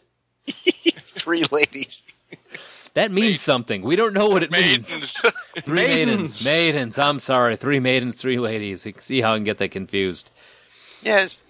So, but yeah, don't know. Definitely, he played the. Uh, he was actually the last thing he did was in 1998, where he was in uh, Deep Space 9 Mm-hmm. So, Is it creepy old guy? Was that his role? Flith. He was Flith. There you go. I, I don't remember that particular episode. Honor Among Thieves. It was homeless man and Walker, Texas Ranger. Homeless man. All right, we're going down, we're going down a rabbit hole here. Okay, it's all right. Yeah, so take a break, come back, and uh, let's do some Babysitter 2016. Yeah, If we must. it'll definitely be shorter. all right, we'll be back in a little bit. It doesn't.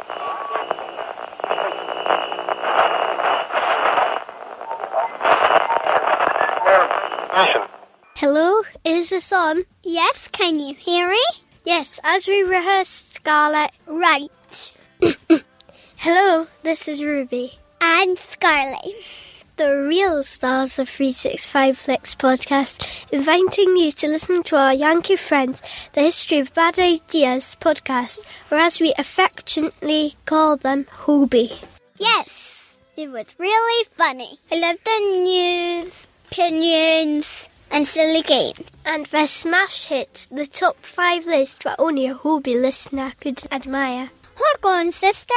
Why are we promoting hobby? Father says listening to them rots our brains and they speak bad American English. Good question. Don't tell Father, but Jeff said we could have all the leftover glitter from Neil's visit over at Dark Angels and Pretty Feet. Oh, lovely! And Blake said he'd bribe us with IOUs. How much in pounds is that? I don't know, but he said it was worth more than Michael Leal's Canadian money. We'll be rich! And Jason said we would get to watch the world burn. How exciting!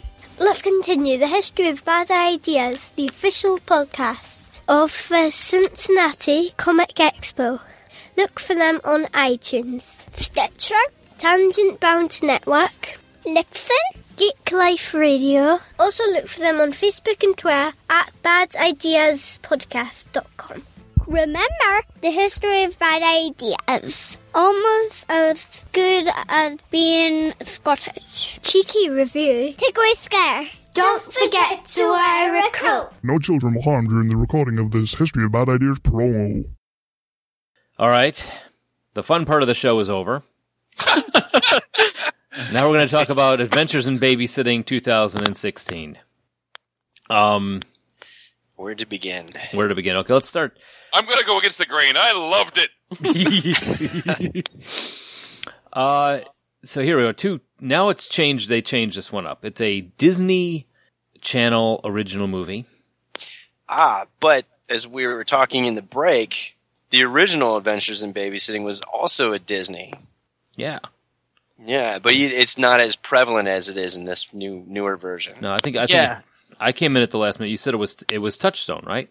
Yes. Yeah, and it's so weird that the original has the constant reference to the Marvel character Thor, and at the time Disney did not own Marvel Entertainment, and now that they do, they completely abandon any mention of Marvel characters because apparently kids don't like superheroes anymore.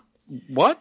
I I don't. I'm confused Yeah. about how any of this got greenlit. First off, the Thor, little Thor girl. is too gay for a girl to like. But not when it's a hunky Vincent D'Onofrio.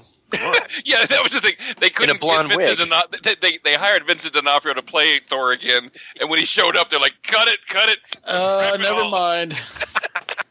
Maybe she likes roller derby or some shit. I don't know. so now we have two babysitters, and they're rivals, even though they just met. Yes. Uh, while trying to Well, one babysitter and one pretend babysitter. yes, and An imposter. uh, well, uh, A- And of, and of course they're they're they're uh, polar opposites. oh, of course they Of are. course, Yes. Yep. And then uh, they go from hating each other based on very sketchy reasons to liking each other for absolutely no reason at all. Right. I mean, and they were so different. They even sat differently. Did you notice that? Yeah, it's One girl slouched while the other one sat up straight, hmm and the one girl had crazy messed up hair, and the other one's hair was perfect. This is this Yes. is Disney movie. Well, see, I'm, I'm glad you do bring this up because I, I was going to save this, but I'll just dive right in. You know, right now, Just- this is your typical slick Disney, complete Disney formula that they've been using for about the past ten to twenty years. I mean, this movie is so formulated; it is it it, it rings really hollow. It only makes sense, I guess, if you're a 12 year old girl and I can speak from experience because I have two 20 year old stepdaughters. Because that's a 12 year old girl.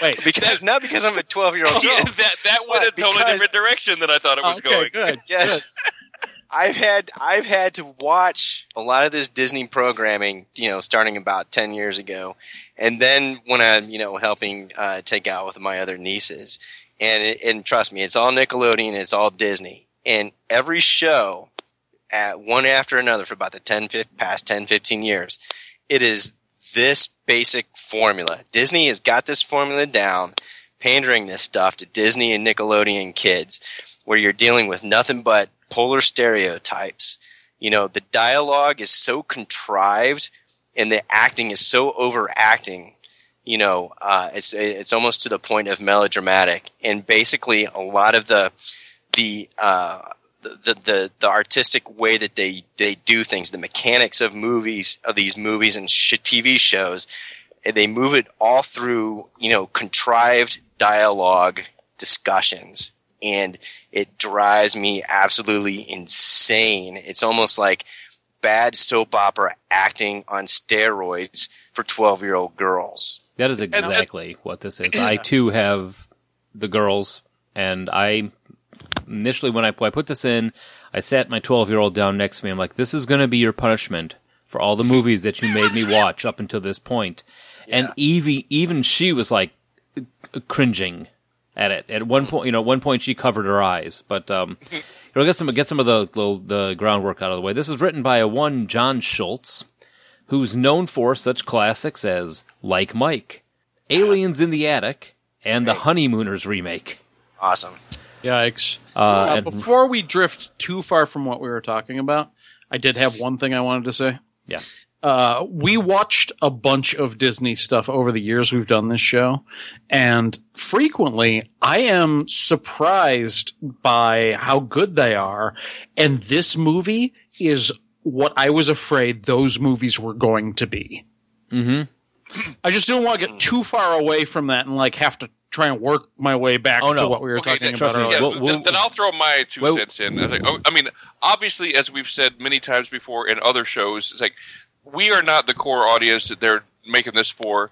Yeah. This is Yes. this is a cash cow for Disney that is just it's this perfect little machine, like Blake said, you know, where they just every couple of years they just keep churning out these things. They they come up with new stars that they make a new thing for the next generation. It's the You know, and gro- all they got to do is I mean they don't even have to change anything but the people that are in it and do the same thing over and over again. So yeah, it's very formulaic because to these kids it's the first time they're ever seeing it and it's blowing their faces off. They're like, "Oh my god, this is great."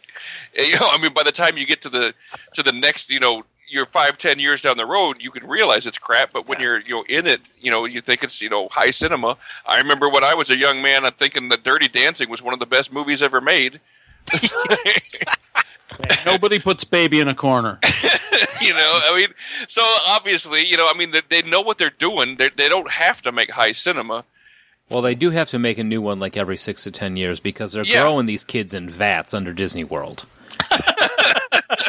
that's, that's honest to God, I think is what they can, where they where they're Somebody's getting got to these go kids up from. and scrape the new stars off of the vats. yeah, pretty much. All right, so I I think we get back to the structural part, talking about the cast. Yeah, and- so directed by John Schultz, who did the the Honeymooners remake, which was just as awesome as you think it was. No, no, no, Yeah, is which- that the one with uh, Cedric the Entertainer? Yes, Okay, yeah. Yeah. No. So so basically, they, they they picked the right director for shitty remakes. Yeah, pretty much. and this was written by wa- Tiffany Paulson, who is known for ready for it, Nancy Drew. Ven- That's- Uh, give it to me. No, and Nancy Drew. She's the only two things she's written has been the screenplay for the Nancy Drew remake and Adventures in Babysitting. So that She, she can only go up. yeah. I guess that's you set the bar so low at the beginning of your career, everyone's going to be like, "How awesome is this?" Later on, remember when they were doing this shit? So, but um, yeah, starring your basic vat-grown Disney characters, uh, Sabrina Carpenter as who did you say she looked like, Patrick? Hayden Panettiere. Oh, okay. Yes, yeah. that's the that I that exactly the whole time I was thinking Hayden Panettiere and uh, uh, Clary's uh, what's what's her name Moretz, yeah. Oh, Chloe, Chloe Pick her. Moritz, Yeah. Chloe Grace Moritz. Chloe Grace Moretz. Yeah, we Yeah, call I her get- Cloretz. Yeah, and uh, what's her name? she's a cutie Panettone. pie. Mm-hmm. So, but yeah, so her, uh, Sophia Carson, who plays the loose cannon, uh, who's also been in the show Descendants, which I, I- actually this is a kind of good. Co- I like the concept, but of course it's terribly done. But Descendants is like the kids from all the villains from the Disney movies. So you have like Maleficent's daughter and all this, but it's just as awful as this. uh, let's see, who- where where did that go? Nikki Hahn. Nikki Hahn, Emily Cooper, as the green-haired, edgy daughter who Kent, who's trying to learn who she is with her black stocking cap on. Punk goth. Yeah, and, She's the punk goth one dimensional character. right, and the uh, glitzy little girl who looks like she's eighty. The one dimensional socialite girl. Yep, little blonde. Yeah. The the the princess. Yeah, princess uh, stereotype. Max Geroketz was the get. I don't even know why I'm bothering saying their names correctly. Max Geckowetz. Gek, yeah, Max Gecko was uh, that would be a great name for a spy. I'd watch Max Gecko. Trey Anderson. or or it's a way to get the most gecko you can. It's like a spell, max gecko. And Back to Hey, Gecko. It. you have to save versus Gecko now. But I've got my Gecko maxed. Uh, Jet Jurgensmeyer as the kid who's going to be gay. yeah, He's the yeah, chef. They, they The could chef not kid. have like like made that kid any more effeminate if they tried. Well, and that kid has been in some movies. Like he's probably the most accomplished actor, maybe in the whole thing. I like was you gonna- look, Yeah, he's played He was in- Spanky in Little Rascals. yup, and he was in American Sniper. I bet he was No, spanked. no, no. He wasn't. He wasn't Spanky What? in the Little Rascals. He was in the Little Rascals Save the Day, which came out two years earlier than this. Yeah, he was he was uh wa- like the son's friend in American Sniper. He's in Devil's Knot. Uh, yeah, this, this kid has been in a bunch of stuff. So A lot of he's TV work. Yeah, he's, one of those prolific Disney. child star. Yeah. Yeah, he's one of those Disney spawns that he'll probably uh, fizzle out here in his early twenties. You'll read One of about the him. scrapings. Yep. Yeah, uh, Madison Horcher as the roller derby girl. Kevin your Quinn. stereotypical young, yes, Yeah, roller derby like roller derby girl. Mm. I, I, my girls have friend. They, you know, they have friends. I have yet to meet any one single girl that likes roller derby. because it- Angela, you, you you met Angela.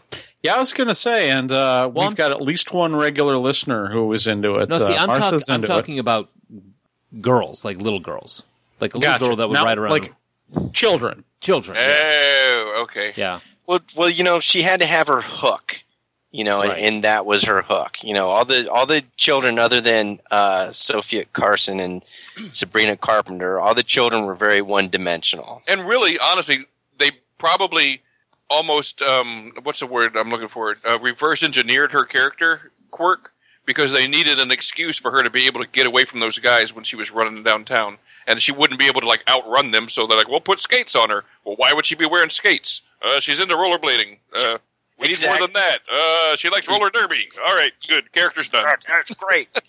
Excellent. Sign him up. Uh, You're hired. I want that man writing my movies.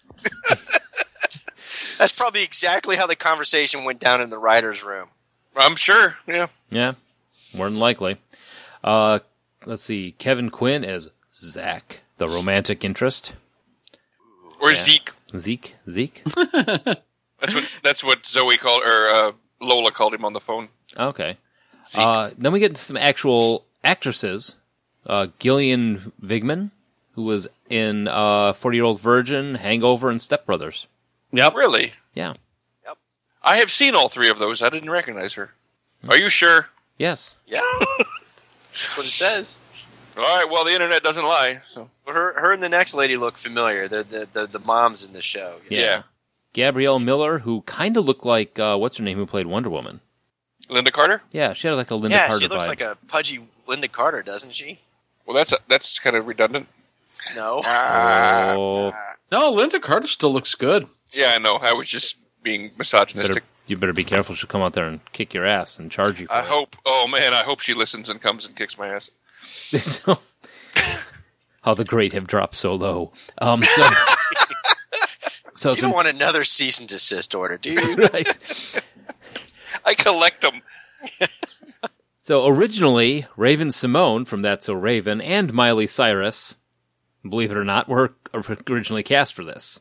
Before that, the title was called Further Adventures in Babysitting, was supposed to hit the big screen, but someone said, we probably shouldn't do that, let's just make it direct to TV, and was supposed to go out in 2010. But at least we would have got a an Elizabeth Shue cameo if they did that. I'm sure. Maybe, yeah. Uh, it's the second Disney Channel original movie to feature Sophia Carson. I wonder if they offered her a cameo and she was like, "N- "No, I'm good. Yeah, I'm all right. Uh, Let me see the script." No thanks. yeah, this is was celebrated on the Disney Channel as the hundredth Disney Channel original movie, uh, which Yeah. has You would think they'd pick something better. You're right, I know. Which had some classics as Rip Girls, Motocrossed, The Poof Point, and The Princess Protection Program. They're all also on my E known DVR. as they, also known as they did pick the best one. Yeah. they did pick the best one of that bunch. but this is the e- evolution of Remember the Wonderful World of Disney. Oh yeah, Remember Sunday this night? is what it's turned into. this is what it's turned into. So I looked This up. is the Oh. no that it's become. right. So I looked this up and I'm like, this, I know Disney used to make better movies than this. Look at what you have wrought, Disney. Yeah. But here's the thing. I'm going back to it and the what the very first Disney mo- uh, uh, Wonderful World of Disney was Davy Crockett. January 26, 1955, then Johnny Tremaine, and then something called Texas John Slaughter. and then something called Moochie of the I think Little I League. think that's the sergeant's dad. Yeah. uh, then it started right into the bullshit. 1959, Moochie of the Little League, and then two years later, uh, no, one year later, there was Moochie of Pop Warner Football. Huh. It's like they it's like they grasp onto that uh you know like uh Witch Mountain concept, you know. Witch Oh, yeah. Mountain. Return to Witch Mountain. The kids from Witch Mountain. Yeah, and that's and that's the thing is like, but the in it's it's like there's some good stuff in here, like The Prince and the Pauper is in 1962. Hans Brinker. Um, Yeah. they did. Where's the other one? I remember uh, back to elementary school, Davy Crockett and uh, the animated Sleepy Hollow were the two big like film strips that my elementary school owned. So every couple of years, they'd trot us out to the gymnasium and set up the projector, and I'd watch it on 18 millimeter. Right. Yeah, and this is and and I always remember there's this it was more like a documentary one where there was it's an outdoor th- uh like um nature type thing going on. And somebody kept saying over and over again through the whole thing, there's that bear again. Holy crap, we had that one too. You know I'd forgotten about that till you mu- mentioned it. She's like, there's that bear again. And, but I mean, they pick up on this. Okay, so not, you'd think that there were these great movies because you think there's that bear. We think of Johnny Tremaine. We think of something. It's 1963, The Horse Without a Head. What the hell? Um, Pollyanna. yeah, I mean, there's some good stuff. Then they have like The Adventures of Gallagher, 1964, 1965, The Further Adventures of Gallagher, 1966, Gallagher Goes West. The watermelon comic? I don't think so, but I I'm not- really want that to be true. Right? Wouldn't that be awesome? Well, Gallagher goes west. How, Didn't how they about have the Go ahead, sorry. Oh I'm sorry, no, I was gonna say, didn't they have the mule that kicked field goals at some point in time? Yep. Yeah. Yep, yep. What the hell was that thing's name? I have no idea what that was either. well, they also had 1968 Pablo and the Dancing Chihuahua, which sounds like something. I mean, there's these. but- so not everything Disney has done has been golden. no, no, not That's at the all. short version, I think. of yeah, what we're but I- saying. it's just fun saying some of these. You know, some of these titles are just awesome. Ah, that mule that kicked field goals was Gus. Gus. Us. Yeah, from 1976, starring Don Knotts. Yep. of course. Of course. Yeah, but it goes up all the way and up into the 80s, like 1982, Tales of the Apple Dumpling Gang. You know, Also done nuts. Yeah. Uh, keeps and it keeps rolling until '86 is when things started getting a little sketchy because they had what do they had Mr. Boogedy? You guys remember that one? Nineteen. No. But then they so they also had the Parent Trap too. Are you trying to tell me you forgot about Mr. Boogedy? Mr. Boogedy's visiting you tonight. Yeah, boogity boogity. oh wait, no, that's the streak. Yeah. But they started doing more uh, like return. Don't, don't say Boogedy one more time or you'll summon Ray Stevens. Don't look, Ethel. uh, Bride of Boogedy. the return. oh of the- no, here he comes. And this is what I was leading up to 1988, March 6th, 14 going on 30. Oh. Oh, Oh, yeah, starring Sue. Hmm. uh, Interesting. starring I who? see. written by Jim Cruikshank. Sue them for coming up with that name before we did. Yeah, big jerks.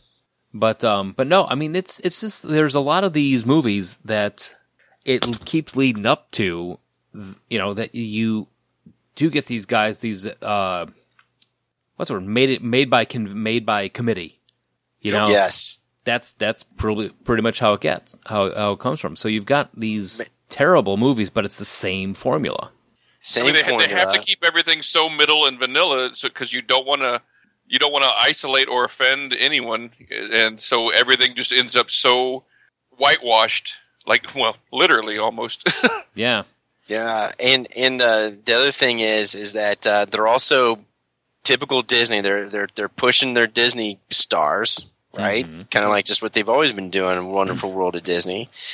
They've been pushing their Disney stars, and one of the things I wanted to do is compare soundtracks because when I got done with Adventures in Babysitting, I said that's a classic soundtrack, and we've talked about that already. And then the new one, I said, what songs are on here?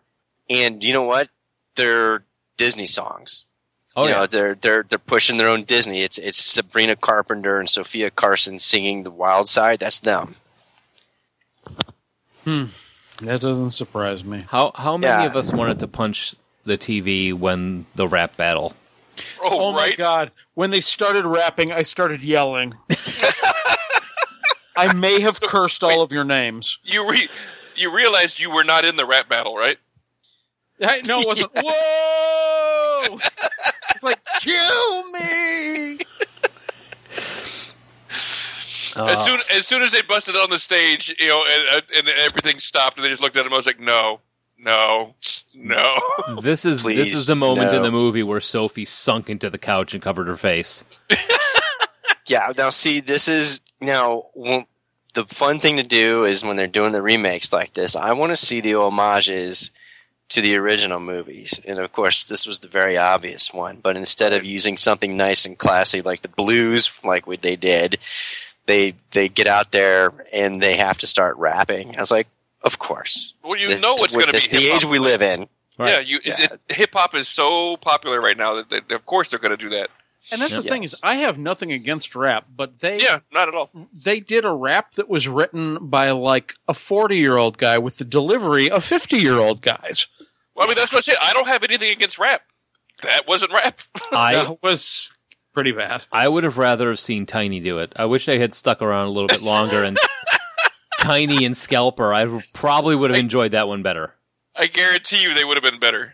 Tiny and Scalper, and they were even wearing like an old Run DMC, you know, one onesies outfits. Yeah, they It would've been were. better. It is a damn good thing they were not at the Apollo. And what was up with Tiny and Scalper, by the way? It's like, okay, let's take the villains from Home Alone and make them shittier. right?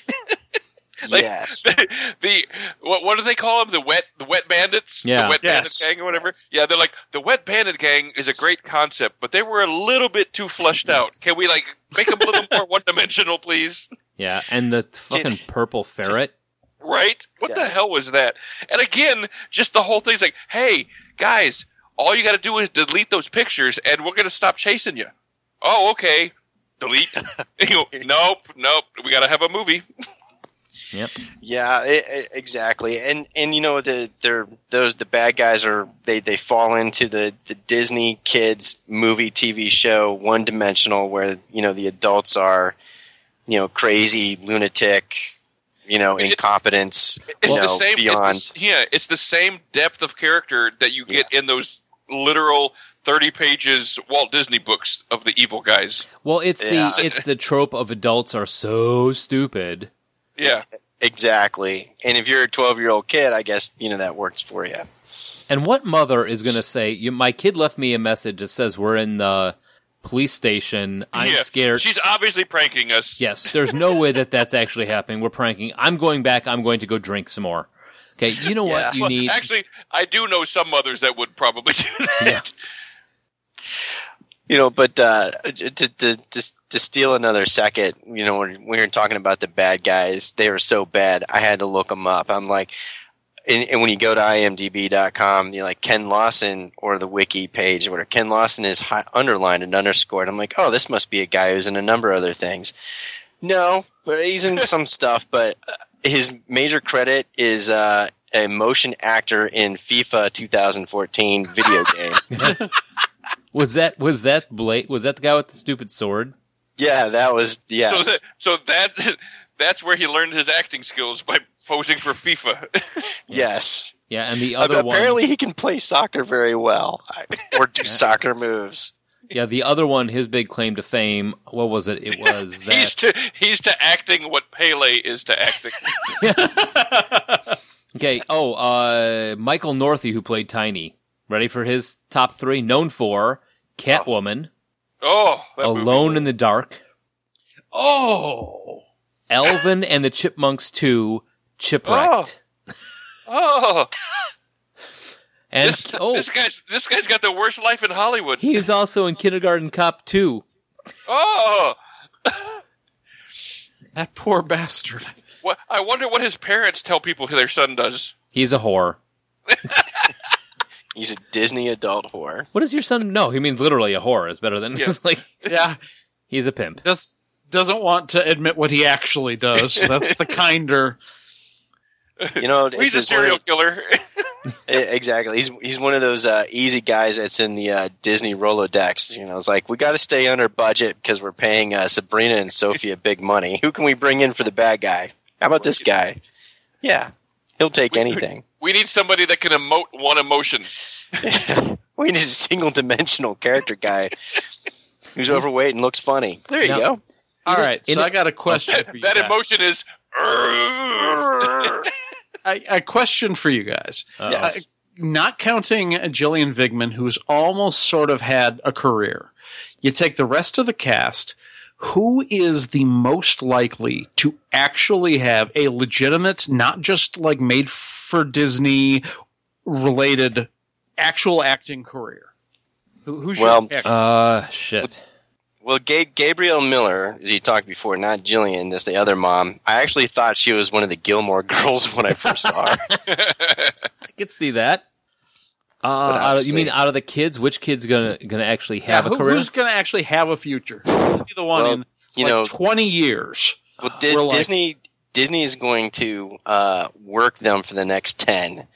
They're going to well, a number of them are going to flutter out, but the the one that's been doing the most so far, I I think, is Sabrina Carpenter because she's been doing a lot of Disney shows. Her most recent, she was what Girl Meets World. Okay. Oh, th- th- You she's know- going to be in the in the new Girl, Girl Meets World. No, she is the Girl Meets World. Remember Boy Meets World? Right? Yeah, that's what I'm saying. In, the- in the reboot, she's going to be the lead. Well, No, she, Oh, she is, the is. lead. Oh, Yeah, it's yeah, already she that's is, they're I already think. doing that show. Oh, Two yeah. years ago, it started. Oh they, shit! They've Yeah. been doing it. Oh well, all right then. And I, I think uh, I think if you if I had to put my money down on one of these, I think that the poor boys are going to go by the way of Zach. What's his name? He'll, You know, have a couple movies there in his early twenties, but I think uh, Sabrina Carter, she, she's probably going to have the longest career because she can. She's singing too. Apparently, she's got the Disney multi talent that they like, and I think she's probably going to go a Uh, she- while. She, did seem like the one that they were, you know, Push- pushing as the lead. Yeah. yes, I'm gonna go with Nikki Han, the goth-ish punk girl. Just looking at her background, well, you've got this crap, but she's also been in American Horror Story. She's also been in Pretty Little Liars, and she's got some, you know, there's got some, she's got some stuff that she's interacting with, like uh, she's on Comedy Bang Bang. You know, there's some stuff where I think she'll have something to fall back on. yeah. Can I change my answer? Yeah. I'm going to go with Madison, Madison Horcher because I think she's going to be the world's greatest roller derby. She's got the move already. Yeah. Yep, she's got the whip leg Yeah. move kick Yeah. thing that looks like it would do no good at all in a roller derby. Yeah, I'm, Great. I'm going to take the long shot and say Jen Jurgensmeyer is going to be the kid in like 20 years. You're like, holy crap, he was that. He's on the kid all Cookie that Channel. stuff. Well, that'd be that's his character. reality show. I He's honestly- going to be like the, like the Jerry O'Connell. Right. That's what that is my call is that this kid's going to fill out and he's going to be like the action movie star in 20 years. You're like, "Holy shit, he was that little kid who was in Little Rascals and Adventures in Babysitting on Disney." Well, we've had that more than once in the in the then and the now movies that we've done where we've realized that some oh my god, this kid was blank from, you know, whatever movie it was in, in the past. We've seen it happen before. Yeah. So, So he he's my pick for uh, who who that might happen to. I think Michael good. Northey has chance too. I'm sticking with Madison. Tiny Tiny will come back. yes. You know, uh, they have yet to release FIFA 2017. I think Ken Lawson will probably get uh, reprise his role as uh, motion action capture, motion action capture guy. He's, he's going to get some kind of award for that. Apparently, he's really good as a stand-in for Messi. I don't, I don't know. why. I don't understand any of this. I mean, I this- appreciated that joke. Yeah, Thank you. So, yeah, obviously this was a pile of crap. Okay. I yeah. don't, should we take a thumbs up, thumbs down on both movies? No, I think we're I think we got pretty good. What, what, well, I think it's Would- incredibly did obvious. you guys catch any other? Did you guys catch any, any of the other homages to the original? I mean, They- the only thing I can catch was the rap battle that did the blues song. and they shoehorned in lines from the original all over the place. Yeah, They like, did? Oh, yeah, God, like yeah. Uh, and who's going to tell him? And then the kids all Yeah, make the "Eh." Yeah, Or if, you if- should ask Oh. for ten dollars more an hour. yeah, Meh, tha- meh. that was As, there. Oh. as we dangerously go down the chain as the worst thing that we do the entire time that we're going to be running around doing anything. Now, while we were watching this, The other people got shot at, literally. Oh, I thought you were talking about us. I was going to say, I hope to Christ this is the worst thing I do all week. Having watched this fucking movie. Like, no, we are we are going to hell now, sir. yeah, we, what am I doing as a forty-something-year-old man watching this movie? I feel guilty. I feel paid four filthy. dollars to rent it. oh, I found it at the library. I left out. Uh, direct TV on demand. No, I just bought the DVD. I, think I'm gonna have to go shower. We actually came up with a game for this though, because like when they when they went into the cleaners, and the the kids ran in, and the two bad guys ran in right after them, right in front of that sign that said it's been three days since the last accident. We paused the movie, and I'm like, all right, this is what's going to happen. They're covered in mud. They're going to wind up getting thrown into a giant washing machine, and then the Get the clean. days the days we've had an accident thing is going to click down, and then Suzanne's like, and it's going to go ding. You know, and we're all we at every scene we paused it and we're like, all right, this is what's going to happen. And I think I may have inadvertently, uh, uh, d- you know, created a drinking game with my twelve-year-old because it's just like, you know, I pause it. This is You what's can't going to drink. happen. You can't drink with a twelve-year-old, Mike. You can Get with, yourself uh, some marijuana. Coca-Cola. Shit. I was gonna say the word you're looking for is shouldn't. Because you can. That, I- that word I gets bet. bandied about a lot with me. Um, but no, this, I mean, it- I just, whose idea was this show anyway? Was it mine? I think it was I George. don't- Yeah. I don't remember who was- the original idea was, but I'm the one that resurfaced it because I wanted to watch Elizabeth Shue. yes. Well, at least Which is you had an understandable. honorable reason. You know, I didn't realize what that entailed, though. Still worth it, but you know, I'm just going to forego the. You second get to movie see next time. Elizabeth Shue, but there's a dark, dark price you must pay. Nope. Shit. You must give up a small fraction of your soul. Oh, that's right. There was another homage. The the uh, tow truck driver, the tow truck driver in the tow truck company in both movies was Dawson. yeah. Oh, Good okay. catch.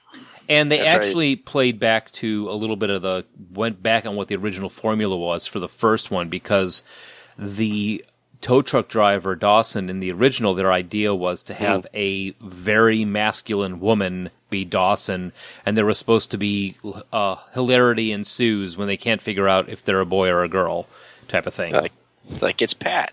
yeah. Oh, shut up.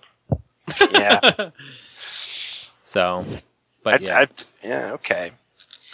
I mean, how creepy was that scene? I mean, when she when, when she was basically just pickpocketing the the woman in the middle of the party, I was like, like she just gets twenty dollars. She's like, oh, that's not enough. Goes for more. Opens up the purse, gets more, and then comes back, and she's like, oh, I got us an extra twenty dollars by stealing more. No shit. And that, that's everyone's pretty happy with themselves at the end, but she stole $120 from their employers. Yeah. and then it, then probably got more money when they got paid. right? Yeah. Yeah. And was that the family that was the family with two kids or the family with three kids? That was a family with two kids. The two kids. Still, I think the correct answer is who cares?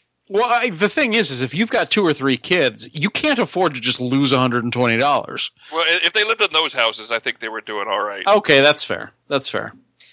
I mean, that was one of the one of the main things that they were trying to show was that they lived fairly opulent lives. Yeah. And then, uh, well, the, well, they had the also the other similarities uh, between the uh, the boys having the crushes on the babysitters. You know, that was a similarity.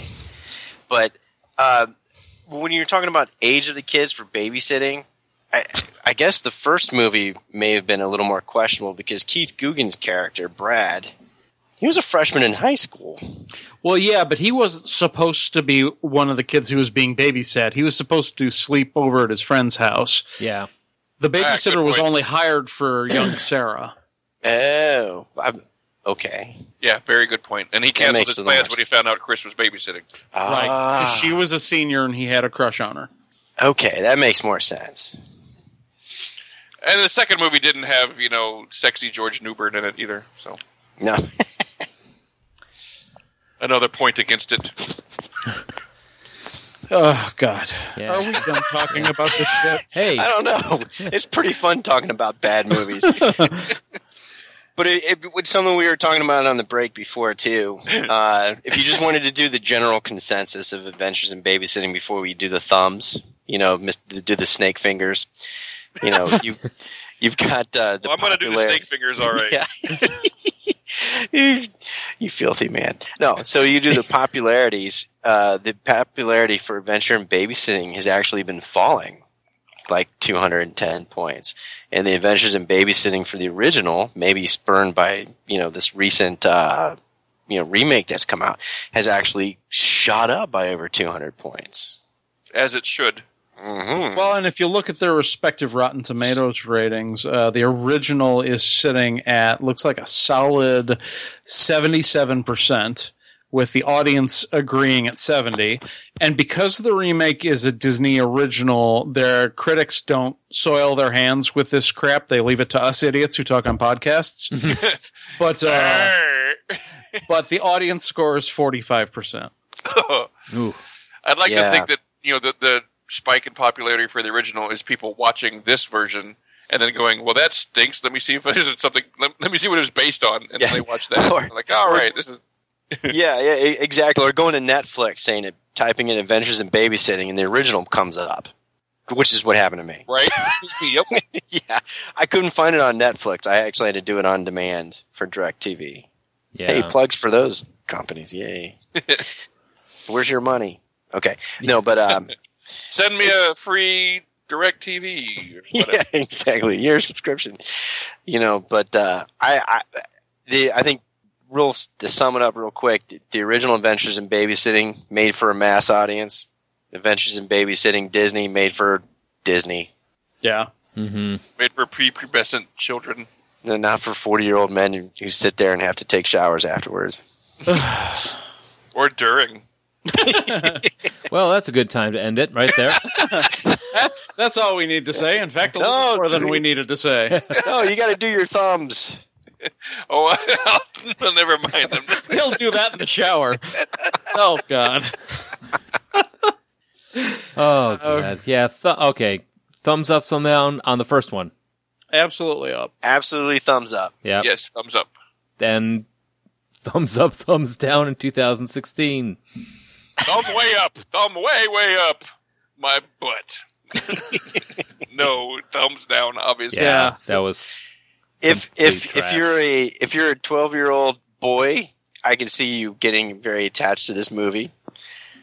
If you're a twelve-year-old girl, probably the same thing for different reasons. I, i- if you're twelve years old, uh, you'd probably give it a sideways thumb. But as a as a forty going on fourteen old guy, I'd I'd th- thumbs down.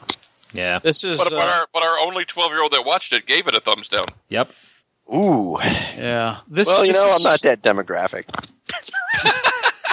I, I'd say this has got to be in the bottom five of films I've had to watch for the entire 155 episodes of this show. This is This even one worse did than make me- Star Crash. This one did not make me mad like other shows have made me mad. Oh, this one made me mad. I wanted my hour and a half and four dollars back. I'll be honest with you, the fact that I didn't pay for it and I just kind of kept it running in the background while I was cleaning maybe tempered some of my anger. Because other shows I have like given 100% of my attention to and like the the mockument or the the mockbuster show that that got 100% of my energy and it will never happen again. That's wonderful. Uh, so next week, Yeah, next week uh we you guys are going to do this is going to be the uh first show that I'm going to be missing all of in our entire run. oh wow, You've been the one constant. You've been my constant, Josh. Yeah, I, I missed uh, like two thirds of the Prince show, but this this one, uh, uh, I will be not but a cameo. And uh, next week we're going to have Justin from Bad Parenting Podcast talking with you guys, doing back to school shopping then and now. yeah. What we you know what'd you go out and search for for back to school then? You know what do you do for it now? Which should be pretty interesting because we've got quite the gamut of opinions on this. We have Pat who has done no back to school shopping since he was going to school. I really didn't even do it then. Yeah, let's be honest. Yeah, that's true. And then we have, you know, my, you know, Joel and I got the kids then and now. And, you know, what do you do back for, what's, here we go. What's back to school shopping when you homeschool? That's what we're doing. yeah. Ah, you buy a new home. Yeah. Yeah. Damn it. Again. How many you know, Hmm. New school year, we got to move. mortgages I'm carrying now? So, if you have any questions for the guys about next week's show or any comments on this week's, uh, go ahead and give us a call at 708 Now Rap. That's 708 669 9727. Right. And if you want to find our older stuff, uh, you can find it on the home of the web, along with uh, iTunes and all that other stuff. Go to uh, 40go14.com. And if you like, head over to Facebook and look up the history of bad ideas. Uh, that is the podcast that Blake is on. He has joined us this week, and we're great, glad to have him here. Uh, Yeah, thanks, Blake. yeah. Round of Hey. applause for Blake, everybody. Hey. Yay. Hey, Oh, there's so much cool. rejoicing. Yay. Thank you very much. It was a it was a blast to be on your podcast. You know, after listening to you guys, you know, over the past year or two, um, it's really nice to be a guest. I really enjoy it, and I am really disappointed I, I didn't get to run into you guys at Gen Con this year, but we'll have to make it up for next year. Yeah. Sounds, Sounds great. good. Yeah, and if uh, you're another person who reached out to us to be a guest host for these uh, weeks we're missing hosts, uh, do not fret. Uh, we have something in mind for you that uh, we'll be talking about. I can only say soon. Ooh, that's Yeah. Ni- great. Nice and mysterious. Yes. So, Oh, thanks. I'm uh, looking forward to it. I really appreciate it. all right. All right. Well, uh, thanks for listening, and um, remember to warm up before your rap battle. I guess. I, I- that was so Now- terrible. Getting off my stage until I hear about your rage, because those rhyme, and it's time. Stop. Don't don't don't go down that hole. You put your car in the garage. Now, if you could throw some cricket into that rap, there's some Imran Khan. That would be Ah. awesome.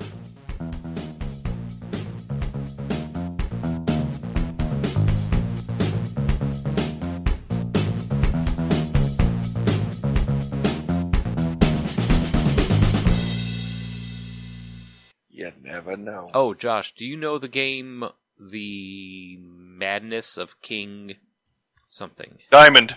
No, Kong. no, Louis. uh, King Creole. no. It's a it's a board game. Madness of King George. Uh, no, it's a movie. Oh, that is That's a movie. Uh, God bless it. The Manners of BB King. The- Of Billie Jean King. Ooh, that would be pretty fucked up.